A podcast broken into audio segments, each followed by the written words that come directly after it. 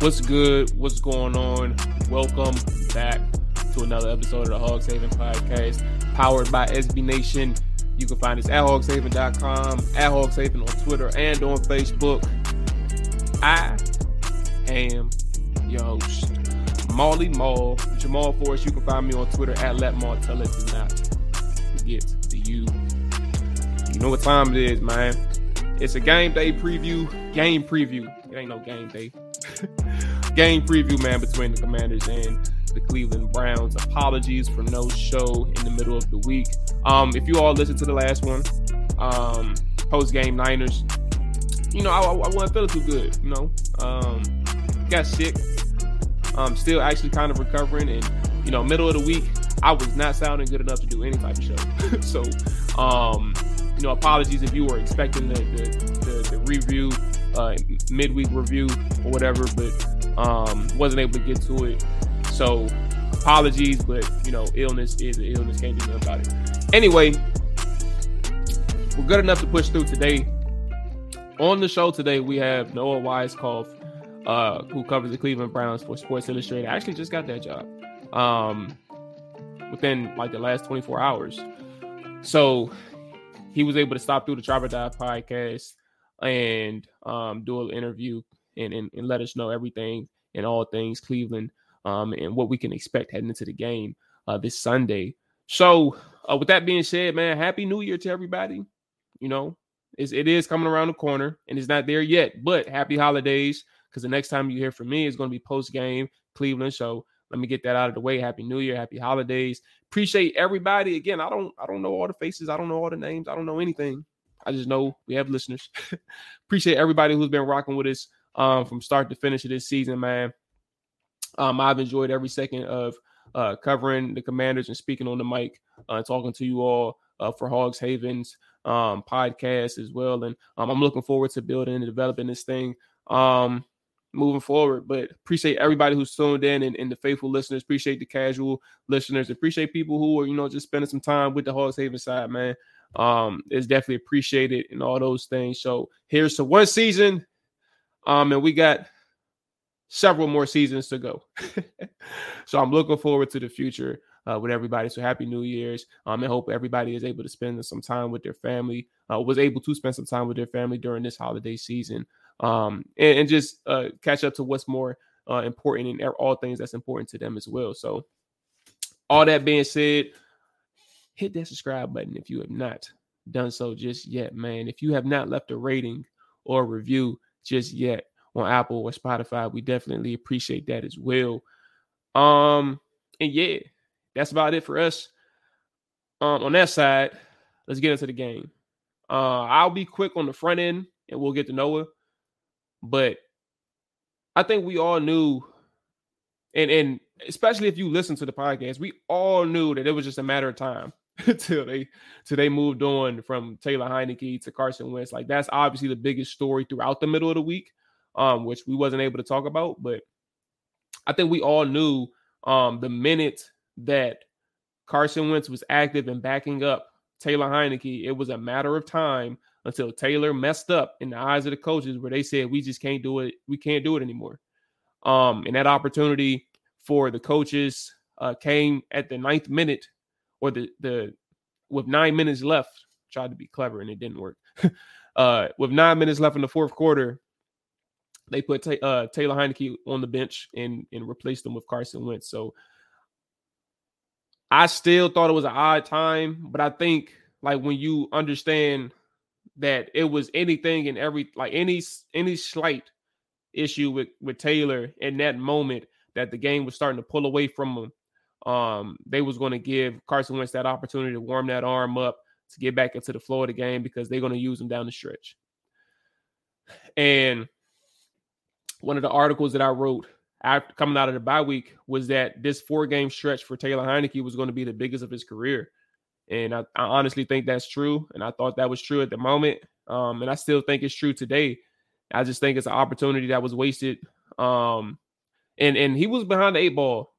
And, and, and what I mean by that is like any slight uh semblance of of Taylor Heinicke messing up, whether it's missed opportunities from his throws or throws that he didn't make, turnovers, sacks, um, any slight, like he was behind the eight ball because they were itching to get Carson Wentz back in the game, which like made this uh, increase the sense of urgency for for Taylor just to perform well and to to not have any lag in his performance.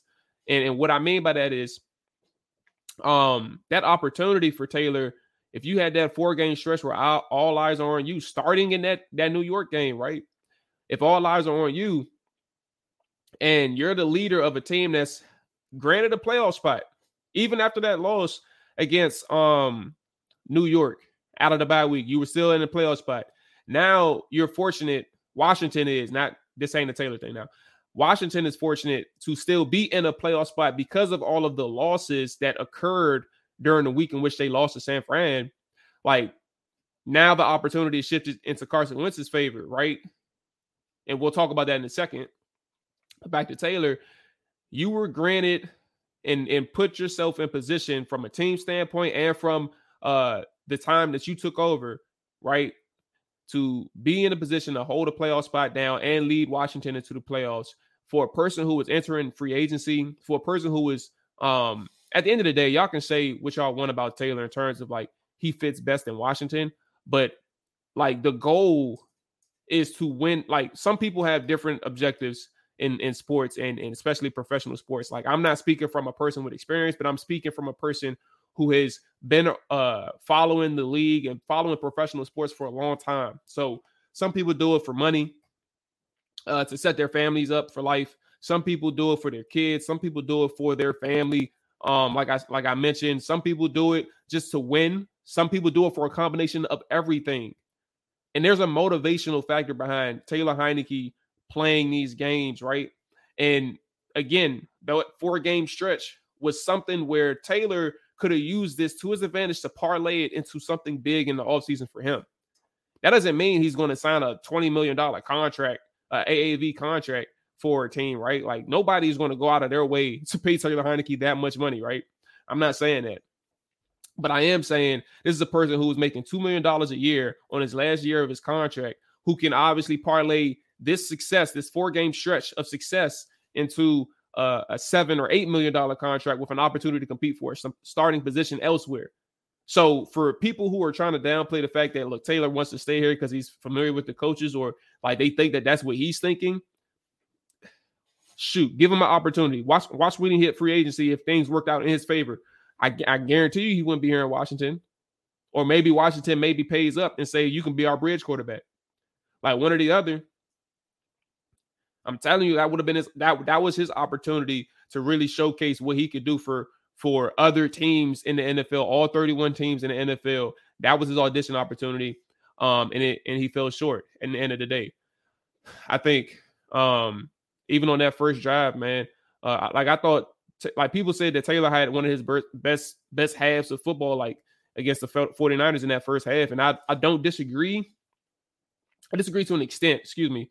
Um, but I think it was really good for Taylor. But there were still some missed opportunities um throughout that game, and I think ultimately, um, for example, like the the pass to Jahan Dotson, um, that he dropped, Jahan Dotson dropped. Let's get that out of the way first. But in the instance in which you know, you're and it's a cover one safety who is rolling and, and giving some extra attention to Taylor. I mean, excuse me, Terry McLaurin. Um, that single high safety, right? In that cover one, when it's man all up front and you have a single one single high safety, that single high safety rolls to Terry's side, who's running a corner route, and you have Jahan Dotson open essentially immediately. And Taylor is late getting off of Terry to to find Jahan.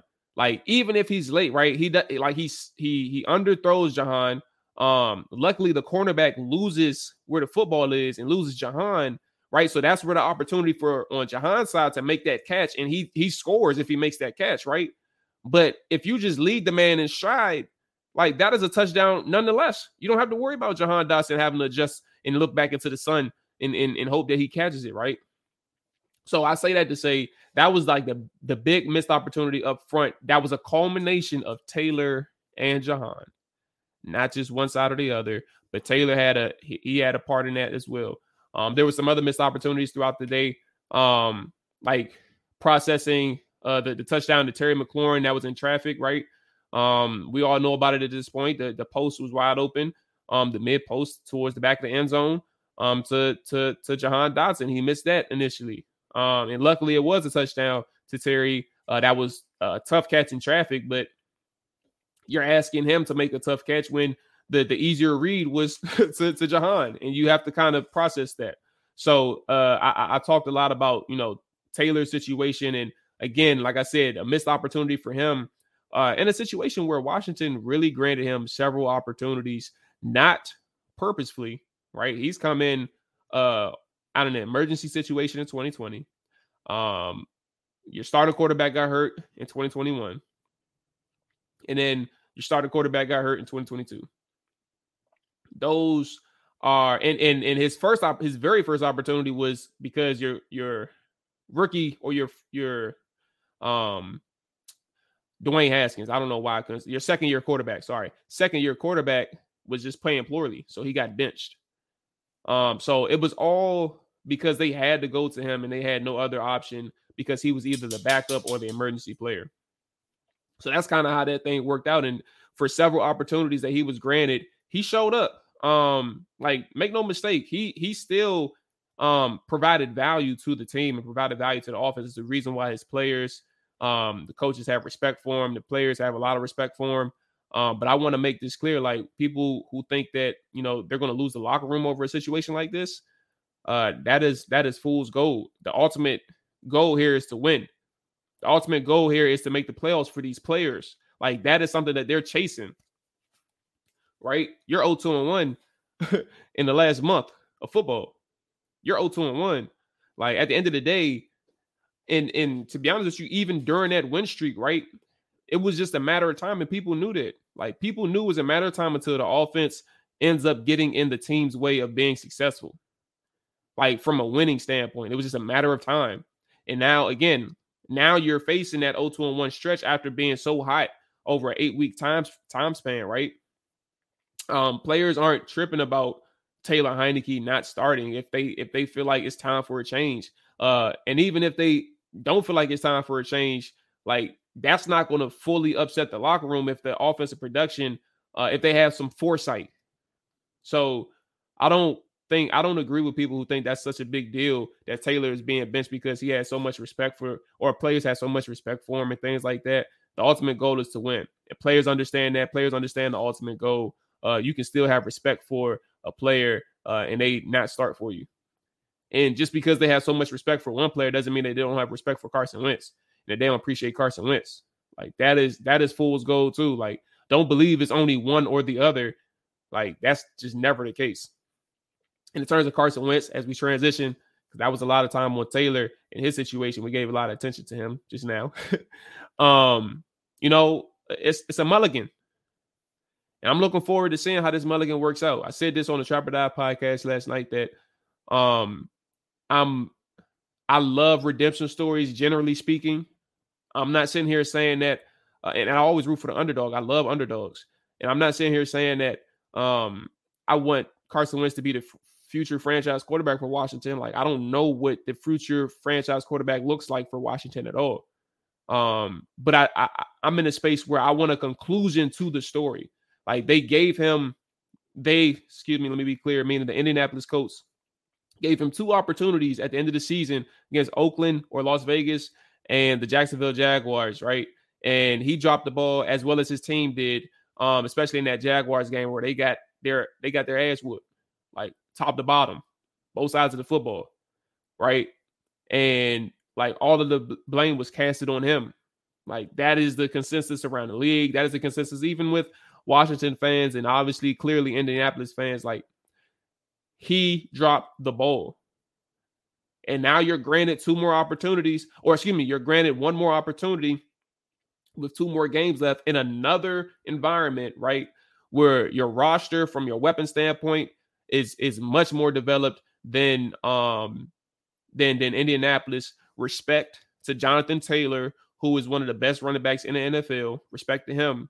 But from a collective standpoint, you have a better roster uh in, in terms of weaponry that you can utilize to your advantage, right? Now you are in a position where you have a little bit more time and you had a little bit more time to understand the playbook, to understand your hot reads, to understand uh, from your pre-snap uh, understanding of coverages where you should go with the football uh, and, and play a little bit quicker, right? Play a little bit more instinctively, right?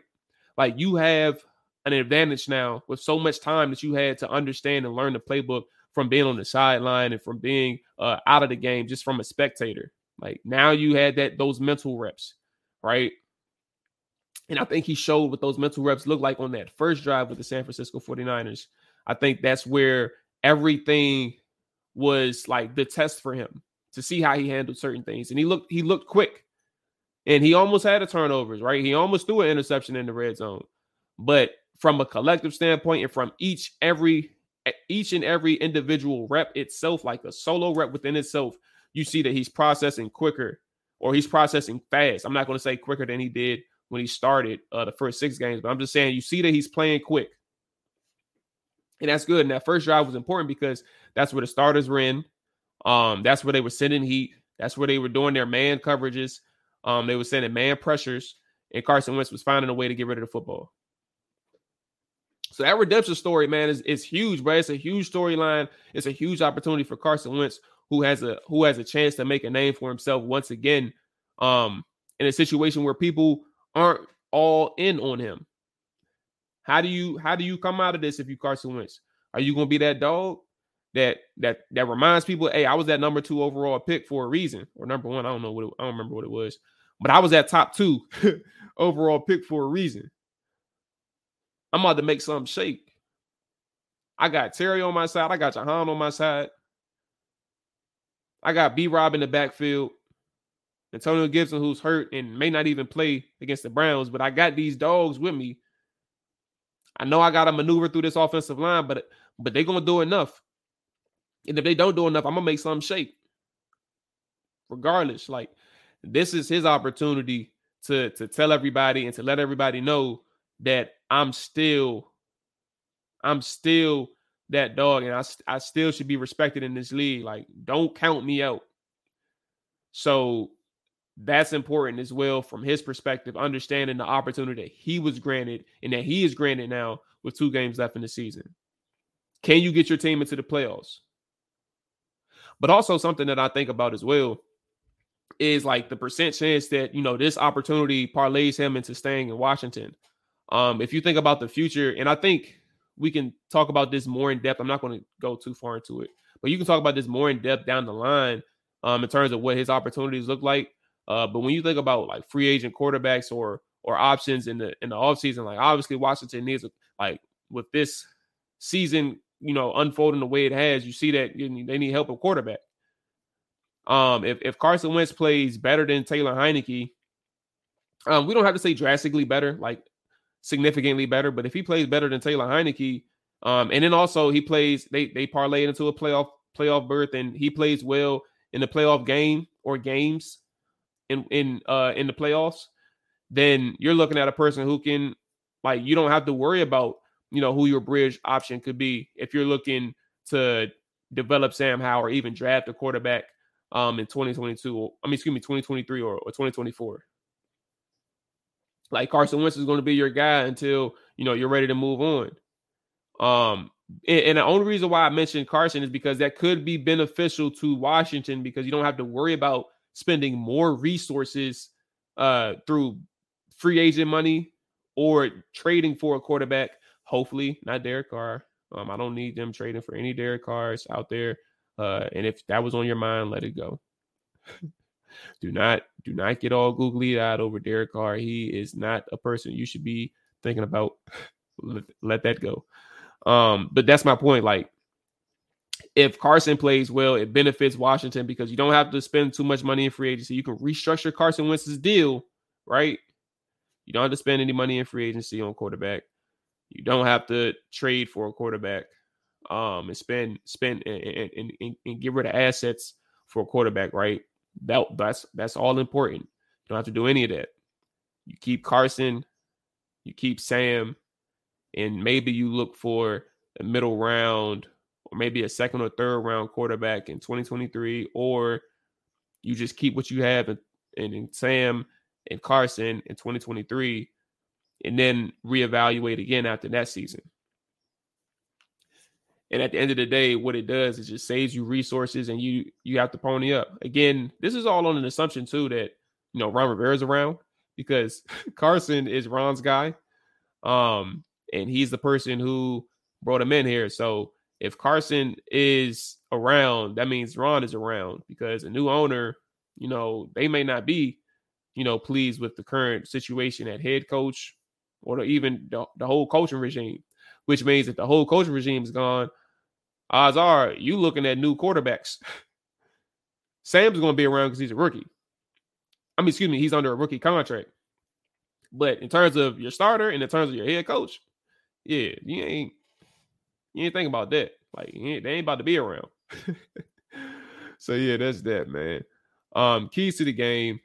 Uh like there's so much more to talk about, but like these conversations can't d- get discussed too much in depth until you know you see Carson Wentz play a little bit more, and and that's why you know you transition to these keys because this is his this is his biggest test, his most immediate test. In the Cleveland Browns, I don't think the Cleveland Browns are folding at all. If you've been looking to looking straight to Dallas, I'm um, looking over at Cleveland. Um, that's a big mistake. Uh, I think that especially if you've been paying attention throughout the week, you know that Deshaun Watson, um, in his four games back hasn't looked good uh, from an overall standpoint, but he has been playing better um over the last week or two. And what that means is like the chemistry is starting to develop and and and and and grow within that offense. Obviously, we know the run game is still there, right? So I think the biggest thing for Washington, especially if Benjamin St-Juste is questionable, like he may not play, somebody have to have eyes on Njoku and Amari Cooper at all times. Like somebody has to step up and make some plays because that middle of the field and Cam Curl, like I think Cam Curl is going to be back, which is huge for the defense. You can't have you can't not have Cam Curl and Benjamin St-Juste. Like that is that is a huge, huge problem for Washington's defense. Right. But if you got to protect that middle of the field, you got to have some help with Cam Curl um, being back, but also Benjamin St-Juste. Somebody has to be able to cover Amari Cooper. Um, all eyes need to be on Amari. That's the biggest thing.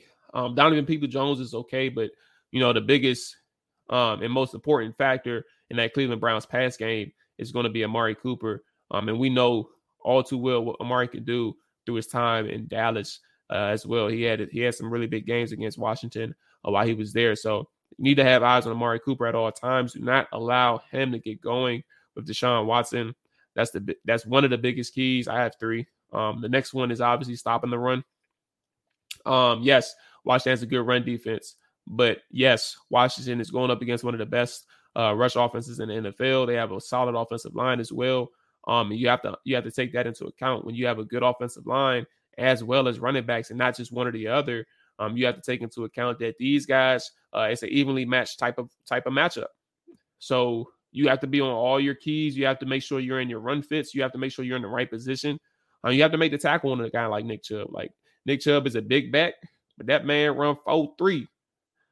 Now maybe slicing it, but he's clearly a fast back and he has a second gear at that size, which is incredible. So stop the run. Um, that's the first. Those are the first two keys. It's, it's obviously on uh that side of the football, the Commanders' defense. Like that's going to be the key because Washington wins games by their defense, right? And that's kind of where you are um understanding, you know, the situation for Washington. Lastly, my third key for Washington. Now we flip to the offense. Stick to what you know. That means establishing the ground game. Even if Antonio Gibson, who is a little bit banged up, may not be playing, Jonathan Williams, Jaret Patterson, elevate him because JD McKissic is a little hurt too. You need some help behind Brian Robinson. Get these guys involved, have a solid rotation, get some help uh, off of B Rob's back because he just went through the ringer against the San Francisco 49ers, right? But get these guys involved. Um, and I think that's the biggest key uh, is is obviously establishing sticking sticking to what you know. Excuse me, establishing that ground game against the Cleveland Browns defense, who really struggled in the interior.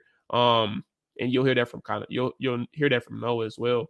Um, hear that the, the situation from Cleveland is like that interior defensive line is just not it. So if you stick to what you know, um, establish that ground game, regardless of who's at quarterback, right?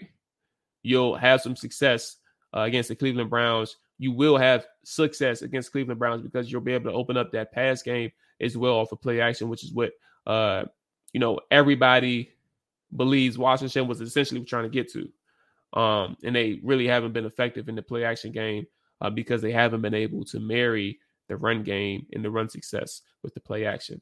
And those are really simple keys because look, we're in week 17, y'all. Like things are really simple for Washington at this point.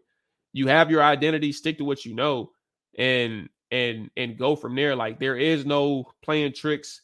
Scott Turner can't afford to have another New York Giant game where you know you're trying things out that doesn't, you know, that's not in your your toolbox for this team that you this current team that you have.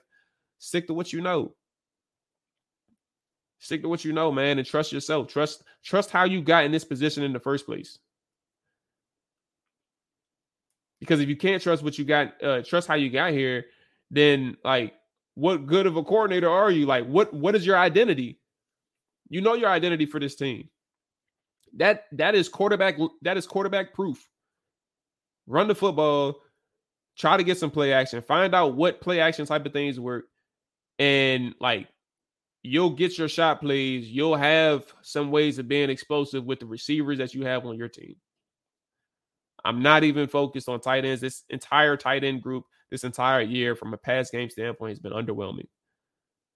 Um, I think Logan Thomas' time in Washington is done.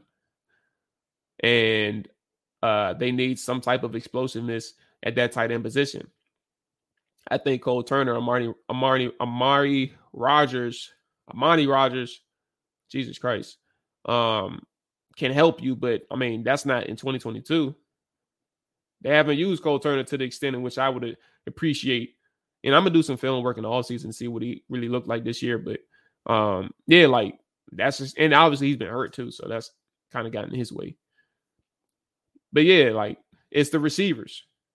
It's your receivers.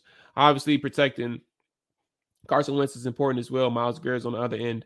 He's going to wreak havoc um, all across the defensive line, whether he's on the edge, interior, stunning inside, all that stuff. He's going to wreak havoc. Um, you have to find a way to get doubles on him. You have to find a way to slow his momentum down before it even gets started and go from there. Um, my prediction for Washington's game against Cleveland, I do think that Washington wins. I think it's 21-19, I believe. Um, I think it's going to be a close game, a very close game. Uh, but I wouldn't be, I'm telling you all night right now, I wouldn't be surprised if Washington loses. I would not be surprised at all if Washington loses. Um, so keep that in mind. Uh, this is not going to be a late, uh, cake cakewalk type of game. Um, I don't think Carson is going to drastically improve this offense from a scoring standpoint. But I do think if he's three touchdowns better, excuse me, if he's 21 points per game as opposed to Taylor and Washington 17 points per game, I think you're in good shape moving forward. Um, but we'll see. Um, up next, Noah Weiskopf, Cleveland Browns, Browns Digest through Sports Illustrated. He's up next, man. Enjoy y'all weekend, uh, and I will talk to you all after the game. Peace. Let's go ahead and get Noah in here because AJ said something really good, and I was actually starting off my questions um, with this one. So let's go ahead and get Noah in here. Uh, as I said, everybody, um, Noah Weiskopf uh, covers the Browns for Browns Digest under Sports Illustrated. Noah, man, appreciate you joining us today. How you doing, boss man? I'm good. How are you guys? Thanks for having me. Absolutely, I'm good, man. I can't complain. Um, are you a student at Ohio State? Uh, I. Yep. Okay, How, how's that? How's that life going for you, man? I I know y'all have. Have you? Did you go to the um, the was the Michigan Ohio State game at? It was at the Horseshoe, right? Yeah, it was at Ohio State. Um, yeah, I was there. Not much else to say, to be honest. Yeah, I'm gonna leave it alone. I was just, yeah, I'm, a, I'm not even going down that line. I am not a Michigan fan or anything. Just, just curious, man, because it's, it's big game. Uh, you know what I'm saying? It's what uh, over hundred thousand people at the stadium. I'm sure it's pretty. Just the experience is probably pretty good. But and they could face each other again. You never know. maybe, maybe. Um. Okay. All right. So let's go ahead and get into it, man. So, like I said, uh, AJ had, started this thing off with a really, a really good point. It, it was something that was on my mind as well. Um, I want to understand Cleveland's situation just a little bit more, and, and from a Washington perspective, uh, the Commanders essentially has to win out in there in the playoffs, right? Noah, um, can survive going one and one, uh, but winning out is the answer.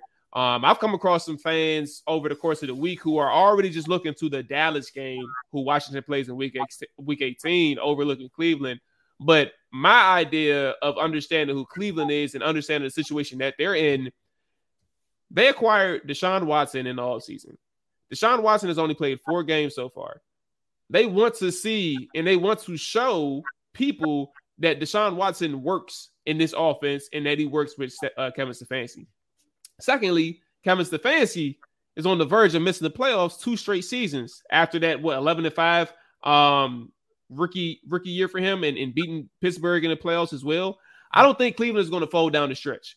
Um, and I think that this is going to be a tough game for Washington. To what degree, I don't know, but I don't think Cleveland is folding at all. How far am I? How far am I off on that like approach for Cleveland? Well, let me tell you something first. The Browns are already eliminated, mathematically eliminated from the playoffs, so they are not playing for a playoff spot. They are simply playing to ruin Washington's chances. And to be completely honest with you, um, that might be more of a dangerous situation for Washington than it would be if they're still playing for the slightest of chances if they need all these other things to to happen for them to make it in. So yeah, they're 100% done. And David Njoku, even I think it was earlier today at his press conference, said, um, "Look, we're just gonna go in there and give Washington hell. That's all we can do, and that's all they're gonna try and do."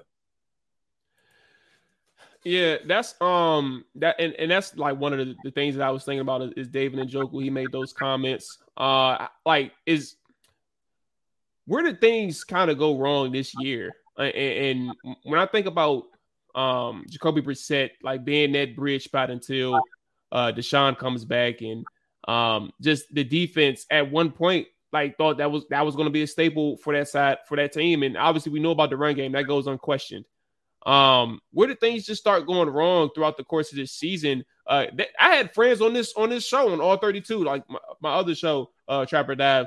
They, they had Cleveland as, as a Super Bowl contender. Like it wasn't it wasn't a far fetched idea, and, and now we're here in, in week 16 or week 17, and uh, you know things are here. So what, what what was the story of the Cleveland Browns? Yeah, look on the defensive side of the ball, they just were not able to get things going. They from the from week one were not able. They were having a lot of miscommunication issues. Um, player to player on the field could not figure out who, who was supposed to be where, and that took weeks on weeks on weeks for them to figure out. And by the time they figured that out, Watson came back and um, the Browns had expected him to be rusty coming out of the gate. And to say he was rusty would honestly be an understatement. His first game against Houston, um, he was just putting balls into the ground. Um, so the Browns were not expecting Jacoby Brissett to come in there and lead them to uh, eight, nine, ten wins on an 11 game suspension. They were expecting him to just do his job, sort of like what they expected out of Baker Mayfield.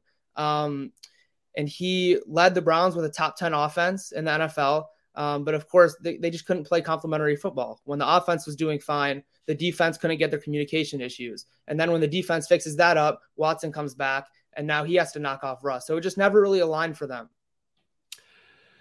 Um, that is, I mean, that's interesting. And, and I guess with the Watson part too, like, has those four games to this point, has it swayed your opinion on the trade at all, or is it something where you're like, as you said, you you said they kind of expected him to be rusty, but like this is is different. Like has it has it swayed your opinion at all? It hasn't, and I know there's a lot of fans on Twitter that I've been seeing like it's going to go down as the worst trade in NFL history, and and that that kind of stuff is just getting a little out of hand, in my opinion. But um, mm-hmm. you know, like I said, Watson, they were not expecting him to come out and just start slinging the ball around and be back to where he was in 2020 when he led the NFL in passing yards. Um, he came back, and it was it was a slow process. But I, I mean, as as he continues to play, he's been showing slim, like just small glimpses of who he was as a quarterback, and that's why a lot of fans think that Washington should be on edge this weekend. Yeah, uh, because he's starting to get back in his rhythm, and now that they have nothing to play for, he's just going to be able to do his thing with no pressure on his shoulders, and then try to get some momentum and bring it into 2023 and that's a good point too. Like the chemistry part, just understanding like how he's going in that offense to this point. How how are you able to kind of see it from your perspective? Are you able to kind of see how things have gotten better from a week to week standpoint? What, what does that look like? And it's just as simple as Amari Cooper running a slant around over the middle and Watson throwing up behind him at the start. And now it's just in stride. And he's really finding a good connection with Donovan Peoples-Jones as well, who was a sixth round pick, but is producing for the Browns. And the Browns, yeah. He, um, he's your punt returner too, right? Uh, Peoples-Jones? through the middle of the season, he started um, taking that boy talented man. One of his first punts, uh, punt returns in game, um, he took to the house against the Texans. So mm-hmm. yeah, Browns love him, and Watson is finding a groove with Amari Cooper, with Donovan Peoples-Jones, and even today, Amari Cooper and Watson both said, you know, they're going to be together all offseason working and getting their chemistry down um, to make a run next year. When when you think about just from the, I, I am going to bounce around just a little bit, but when you think about the the head coach as well from Stefanski, um, first I guess well I'll start off from the top. Like, what is your opinion on Stefanski at this point? Um, do you have um like are you in favor of him returning? Like, because uh, I know there was questions, just understanding like your tweets over the past few days, there was some question. He got reassured that he's coming back, but like, was there some serious questions about him not returning uh, in 2023? Yeah, there were among fans. Um, I don't know how much of a how much like debate there was within the organization. To be honest with you, I, I don't think it was ever a question that he would be out as head coach. I think that the plan all along was to do as best you can this year. And then over an offseason, you get to plan an offense around Deshaun Watson and tweak however you might might want and he'll have a full year next year with him. And um, if if, they, if stuff starts going downhill next year, then he'll absolutely be on the hot seat. And if they have a season like Russell Wilson did with Hackett this year, he'll be gone before the end of the season next year. All right.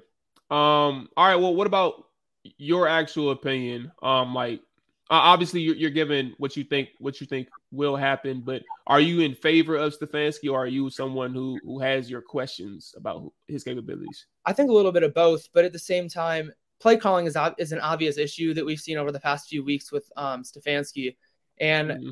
full offseason to try to get that together. They're going to make staff moves, so maybe a new defensive coordinator, which doesn't affect the offense as much, but an offensive coordinator they might move to. But I'm not sure how beneficial it would be for Deshaun Watson, who's in his prime, Nick Chubb, who's in his prime, Myles Garrett, who's in his prime, how beneficial it would be to bring in a new uh, a new head coach and then try to fix everything in an offseason to hope that it works out. I mean, Stefanski's first year, he won Coach of the Year here, but yeah. every head coach their first year finds success, like we saw with Hackett. Yeah, um, that's interesting. So I, I think about kind of like actually one thing. Um, Myles Garrett on the defensive side of the football uh, obviously, he's no like ain't no quit in Myles Garrett. Um, and, and also just understanding like the competitive nature from the Browns, just hearing it from this week and, and obviously from David Njoku as well. Um, and just hear from you as well. Like these guys are, are going to be taking these next two games seriously, um, very seriously. Um, in, in the, the immediate game in Washington, Myles Garrett was benched last week, right? Um, and he was benched in the first series. Uh, is that something like? Is there a serious situation behind that, or is that more so just a, an incident that that caused that ha- to happen? Yeah, I don't. I don't think it's anything too serious. My understanding was that there was some sort of miscommunication. He went to a team doctor. He came down with an illness. He went to a team doctor on Monday, and the doctor at the at Browns headquarters had diagnosed him with whatever he had. And then there was some sort of miscommunication between him and the team because he missed practice on Wednesday and Thursday. Um, so there was something that went wrong there that resulted in a fine and um, him missing the first series on Sunday, which at the time I, I, thought was pretty interesting because the Browns had playoff slim, slim playoff hopes before that game on Sunday. And to bench your best player just seemed a little concerning. But as stuff continues to un- unravel, I don't think it was too big of a deal. And he should be back out there um, from the first snap on Sunday, and probably with a chip on his shoulder with everything going on in the media about people saying that he skipped and all this different stuff. Yeah. Um. All right. So, like, I, you missed you mentioned the miscommunication issues defensively. Um. Where's your head at with that front seven? Uh, I, I think Washington's like their biggest issue outside of like finding the answer at quarterback is the fact that their offensive line is just completely it, it, has failed them like just flat out. It failed. It failed them this year.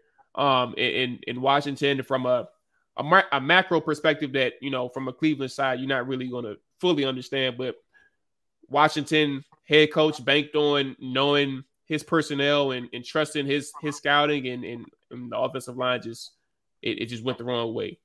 What about that front seven for Cleveland? Is is this something where you look at this matchup in Washington and you say that all right, if if there's one thing that I trust on the defensive side of the football for Cleveland is that they'll be able to create some havoc or cause some issues for Washington's offensive line? Um, front seven wise, I know from the beginning of the season, the Browns knew that they had two strong edge presences in Myles Garrett and Jadeveon Clowney.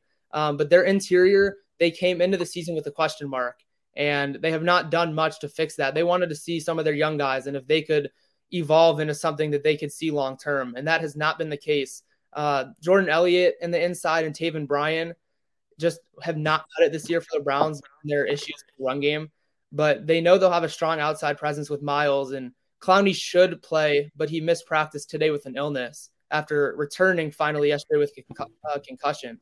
So he mm-hmm. should be back out there, given this illness isn't too serious. But um, yeah, the interior has been a struggle, and then the linebackers just injury depleted. Um, mm-hmm. they've lost four linebackers to season-ending injuries this year, with JOK is the most recent, um, Sione Takitaki, Jacob Phillips, and Anthony Walker, who all got valuable time. So those four guys are all done for the year, and they just signed a couple who actually time, and he had a he was the ra- highest rated linebacker by PFF last week out of any linebacker all year with like a 91.7. So the, he's starting to raise a couple eyebrows, but other than that, just injury depleted linebackers and just the interior defensive line hasn't cut it at all. Who who was the middle? Who was the linebacker that you said nine, uh, 91 rating? I, I missed the name. My bad. Name is Reggie Ragland. Oh, Reggie Ragland. Okay. Yeah. He was Alabama boy. Yeah. Yeah. I was yeah. like, okay, hold on now, because he was a free agent at one point. I think people were look watch this. I No, no, Washington wasn't looking into him. I think I was interested in him. Um, Okay. Probably around draft time. I, was he in the Duran draft? He was in one of those drafts. We, we was looking at him. We, we've been needing a linebacker for a while, but yeah. Hell yeah. Uh, we've been needing a linebacker for a while. Uh, what about side note, JOK? Because you said he just recently got put on IR. What what is how has he turned out for you all? Because um there was a large again, this Washington thing that you not you don't you're not too familiar with, I'd imagine, but there was a large debate that Washington should have drafted uh JOK as opposed to Jamin Davis. Um, I think that was the same year both of those got drafted. JOK came out the gates on fire. Jamin Davis took a little bit of time to develop. Um, he's he's turning the corner for the better. Like he's not up there yet, but like he's he's getting better. Uh, what about JOK in Cleveland? Like, what's your thoughts on on him? Is he is he underrated in the national spotlight, or is he like where he's supposed to be? Um, I said he's a little underrated. He is just an explosive guy. Like coming in to the Browns, he got a lot of comparisons to a guy like Fred Warner, who just can cover sideline to sideline and just speed around.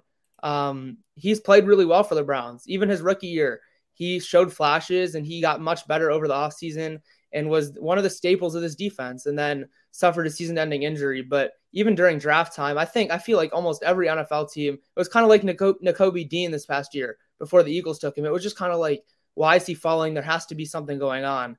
And then they take him and the, the Browns just hoped that everything would uh, pan out, and they didn't find anything. I think it was a heart issue the teams had seen that they wanted to shy away from him, but the Browns did not see anything based on their um, what they saw. So they took a chance on him, and it certainly paid out for him. Absolutely. Um, so no, I appreciate your time. We got a, I got a couple more questions for you on my side. Cleveland offensively um, one of the best run games out there, in my opinion. Uh, the offensive line, and I may be I may be off this year. I'm not sure, but um, I think the offensive line is has been one of the staples in Cleveland. And obviously, when you have an elite back in Nick Chubb out there, um, that does wonders for any quarterback who's who's leading the Cleveland Browns offensively. Um, how do you, if you look at this this offense and and you kind of understand like what they do well and, and the weapons that they have in, in the Browns and and seeing how Washington uh stacks up against them like is there a, a way that you think that um Cleveland can have some success or make some things hard on this this commander's defense who just gave up uh 37 points to the Niners yeah they do have a great offensive line and it started off the season started off they I mean they had lost Nick Harris who was their starting center um, in the preseason and they plugged in a guy named Ethan Pocic, who they had signed to be a backup, and he started from day one and was just amazing. And he went down with an injury that caused him to miss a couple of weeks. And once he went down with that injury, the Browns ranked almost last in offensive line efficiency. based on when he was there, they were up in the top five. Uh, so he just returned. Last week was his first game back. So he's back on that offensive line. But um, one minor concern is Jedrick Wills at left tackle. He missed two days. He missed yesterday and today in practice um, with a back injury that was something mm-hmm. that just popped up recently. Um, so if he's out, then you can expect James Hudson to be in there, who's from Cincinnati. Uh, he's he's played pretty well, but they just locked up Jack Conklin on the right tackle, do a contract extension, and then they've still got Wyatt Teller, um, Joel Bitonio and those kind of guys. So the offensive line is solid, and is they're going to give it their best shot against an elite uh, Commanders front uh, front four. And Nick Chubb and uh, Kareem Hunt, both of them are playing, right? Correct. Oh, we got some action. Okay. All right. So so so talk to me, man. Who do you think wins this game and, and why? Or how does it get done? It's gonna be close. I really do think it's gonna be close and come down to the wire. Um like honestly, almost a toss-up to say who would win it. But you know, I'm I would take the Browns to be honest with you, unless there's one circumstance. I think it depends solely on Carson Wentz and what he does from his first game back. If he comes out and is just slinging the ball around to all these different receivers and driving them down the field early, then the Browns will fall into some issues because they're going to have a hard time stopping James or not James Robinson, Brian Robinson, I imagine, if they get down early. But if Carson Wentz is slow to start and even in the halftime can't really get things going, then you might give the Browns one too many opportunities to get things going. Um, so I, I would take the Browns, but I think it's going to be a close game. I think it's going to be like 24 21 type game. Oh, that, they go that 21 point thing I was talking about, Dre. hey, hey, Maul, can I jump in real quick? Yeah, yeah. Hey, uh, Noah. So, uh, a lot of people, without watching, you know, the Browns every game during the season, will say that you have a perennial All Pro in Denzel Ward at, at cornerback. I don't really know how he's been playing overall this season. haven't watched too many Browns games, but is he playing to that that stature that we've been accustomed to knowing him being, and and how are the other cornerbacks? Uh, I'm not quite sure who's on the other side. Of course, I know you guys have Greedy Williams and and um, damn, you guys did have a, a, free agent cornerback pickup. I can't remember his name off the top of my head. But how was your secondary in general, uh, especially the cornerbacks? Yeah, I, I, mean Denzel Ward has not been playing like an uh, All Pro. I will say that he hasn't had a bad season. He's been an above average corner, um, but not as good as in past years. But I mean, he's still gonna take. He's still gonna um, shadow, or I don't know if he's gonna shadow, but he'll still be right on Terry McLaurin, and those two Ohio State guys are gonna go back and forth because they played with each other at Ohio State. So that'll be a fun matchup to watch. And then other than that, Greg Newsome who has been having a pretty solid season. And MJ Emerson is a rookie that they had drafted that has been a stud for the Browns. Um, he he was on Mike Evans for most of the game against the Buccaneers when they beat them in overtime and held him to zero catches and just was knocking everything away. He's a big corner. So I'm not sure if there's any commanders receivers that are tall or not. I know Dotson's not that tall, and I don't think Scary's Scary Terry's tall at all. But yeah, if they have a bigger guy, then Emerson's gonna gonna be on him. I think he's six three, so he's been playing really well. The corners themselves, like individually, haven't been bad, but the secondary as a whole just hasn't been able to click and just play together. And Noah, before you leave, I just wanted to ask one question because one guy I've always been a fan of, even though he played for a rival, was Amari Cooper. Um, talk about him and what he's bringing to the Browns. I mean, I always feel like he's underutilized wherever he's at. Do you feel like that in Cleveland so far? I don't know about underutilized. I think there's been a game or two this year where he, towards the, more towards the beginning of the season that he had like one or two catches in a game, but he's getting the targets he needs. Um, and he has been solid. Like he's just that re- reliable wide receiver that's going to be over the middle, or you can take deep shots too and he's gonna. I mean, he's an, he's a top fifteen probably wide receiver in the league. He is he's legit, but I think for the Browns' sake, going into next year, especially, they need to they need someone else if they want to make a run at it to bring in with Cooper. But this season solely Cooper, especially given switching quarterbacks through the year, um, he's been really yeah. solid, really solid. What is his numbers looking like in Cleveland? Amari is Oh, he over a thousand. 73 catches, a thousand yards, uh, seven tutties. That's not too bad at all. Um, okay. All right. Um. No, excuse me, Noah. So I appreciate you joining us once again. Uh, I want to give you the floor now just to plug anything and everything that you got going on, where they can find you, where they can read your work, uh, hear from you if you do audio as well. Man, the floor is yours. Yes, so I'm on Instagram and Twitter is where I do my Browns reporting. It's at Browns with Noah. Um, a lot of minor stuff on Twitter and then just the major stuff over on Instagram. And you can find my old work now at dawgpounddaily.com with Fansided. And today I took a job with um, Sports Illustrated and their Browns Digest page. So work will be there soon.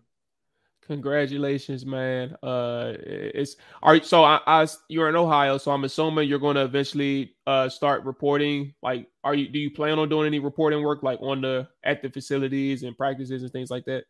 Yeah, I've been around there a couple of times. Cool, once cool, it's cool, it, it's going to be more of a consistent thing once school's done. But you know, I'm in Columbus for a lot of the time, so it's a lot of back and forth. Absolutely. Hey, so last thing, man, what you what's what's the odds on um Ohio State knocking off knocking off Georgia, man? What's, yeah, to be honest, yeah. I have been back and forth for like since they announced that game. I, it, at first, I was like, all right, like there's no shot, like they're gonna get killed. But now, as we get closer, oh, like, I think I'm like, yeah, optimism kicking in. Now I'm like, all right, like no one's giving them a shot, really, nobody. And so when everyone counts you out, kind of like the Browns Commanders this weekend, you said a lot of Commanders fans are just like, we got to play Dallas. But when everyone counts you out, it, it just seems seems like it, it, elevates an entire team. So we'll see. I think it'll be a good game. Uh, I don't uh, know about that. One. I mean, after what I've seen Michigan do to Ohio State, there's no way in hell they can compete with. Georgia. But they do got a, they had a month to prepare too. So that's like that's, that's the thing in my. That's a huh? downfall that's a downfall for them. Like Georgia had a month to prepare as well. Like them dogs are rested, literally. even though, hey, even though Georgia didn't lose a game, they did have some struggles in the seat during the regular season. So shoot, hey, that LSU game, the championship, they that first half was crazy. LSU yeah. was moving the ball like it was nothing. And didn't they have a really? You can score on Georgia, you have a chance. That's that's it. Didn't they have like? Didn't they beat Kentucky like sixteen to three or something like that? Uh, I think so. Yeah. yeah. I mean, I mean, if if if Ohio State wants to win, Marvin Harrison Jr. is going to have to be Marvin Harrison, but Marvin yeah. Harrison. Like, I mean, take I, off. I hope, I hope, for a good matchup because I mean, I already know the other game is not going to be remotely close in TCU and Michigan. Yeah, I don't think so either. But Marvin Harrison, he like I've never seen a guy like that in college football. Like I, you literally throw it up to him in one-on-one coverage, and like he's going to bring it down seventy-five percent of the time. Like he, he is unbelievable. It's crazy that you say that. Like not in a bad way, but y'all done had Garrett Wilson, Chris Olave, um, Jameson and, Williams. Oh yeah, James. No, no, I'm thinking of like the, the, people who really like had some time on the field at Ohio State. Jackson I mean, Smith-Njigba, who's playing yeah, right now. Like like the way that they, these are all people who make crazy catches, and you're saying Marvin Harrison is that guy. That's good. Like I'm glad that he's he's living up to the name. And before the season, we all thought JSN Jackson Smith-Njigba was going to be it, but he just injury after injury. He kept yeah. re aggravating his hamstring. He's done. Like he's going to the draft. He's not playing at Ohio State anymore. But well, one of these guys could come to the NFL version of them because you you you you send us a bunch of us. You got uh, Terry McLaurin, uh, Chase Young, Curtis Samuel. We got a lot of Ohio State guys up here, so you know. Yeah, go ahead, put the word in for them boys. Tell them they trying to yeah, go ahead, and make that. Let us have Marvin Harrison Jr. too. We can do something. he should be a top five pick. Like yeah, yeah. All right. Well, no, man. Appreciate you, big dog, and uh, good luck to your boys on Saturday, man. Thank you. I appreciate it. Thanks for having me, guys.